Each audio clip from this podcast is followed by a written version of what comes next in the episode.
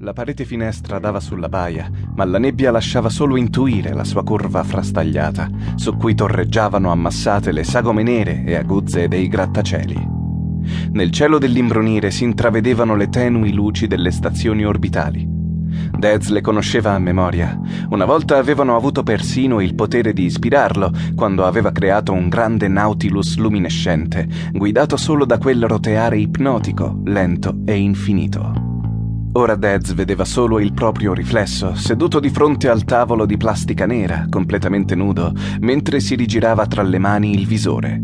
Lo stesso che un tempo indossava come un normale paio di occhiali per non farsi sfuggire l'ispirazione ed evocare psico-ologrammi di luce e musica. Era passata un'eternità. Era stato prima di conoscere art come arte e prima di entrare nel giro degli incontri clandestini organizzati da quel gangster wannabe di Rob. Si versò del Sintab verde scuro nel bicchiere cilindrico e lo vuotò in una sorsata.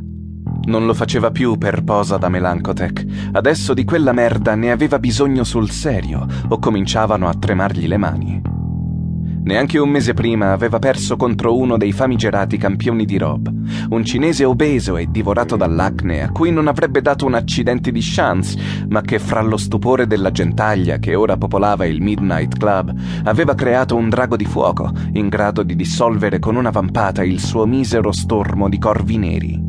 Non contento, il mostro lo aveva stritolato fra le sue spire ed infine gli era passato attraverso, provocandogli un attacco di panico così lancinante da farlo finire rannicchiato sulla pista, a vomitare anche l'anima. L'incontro non si era certo concluso con Rob che alzava il braccio del grassone giallo, no. Da allora, oltre ad una ferita nell'orgoglio già a pezzi, Dez si portava dietro strascichi indesiderati. La notte si svegliava in preda a dolori da ustioni fantasma, mentre di giorno la sensazione di essere bersagliato da diecimila aghi gli impediva di concentrarsi come voleva, magari per creare qualcosa. Già, creare. Non riusciva a ricordarsi quando l'ispirazione l'aveva mollato definitivamente, se lui l'aveva tradita con il Sintab o se ci andava pesante col Sintab per consolarsi. Si fece un altro giro e questa volta il sapore amaro di erbe e aromi chimici gli fece baluginare nel cervello una follia. Rimettersi il visore e riprovarci, così, per se stesso.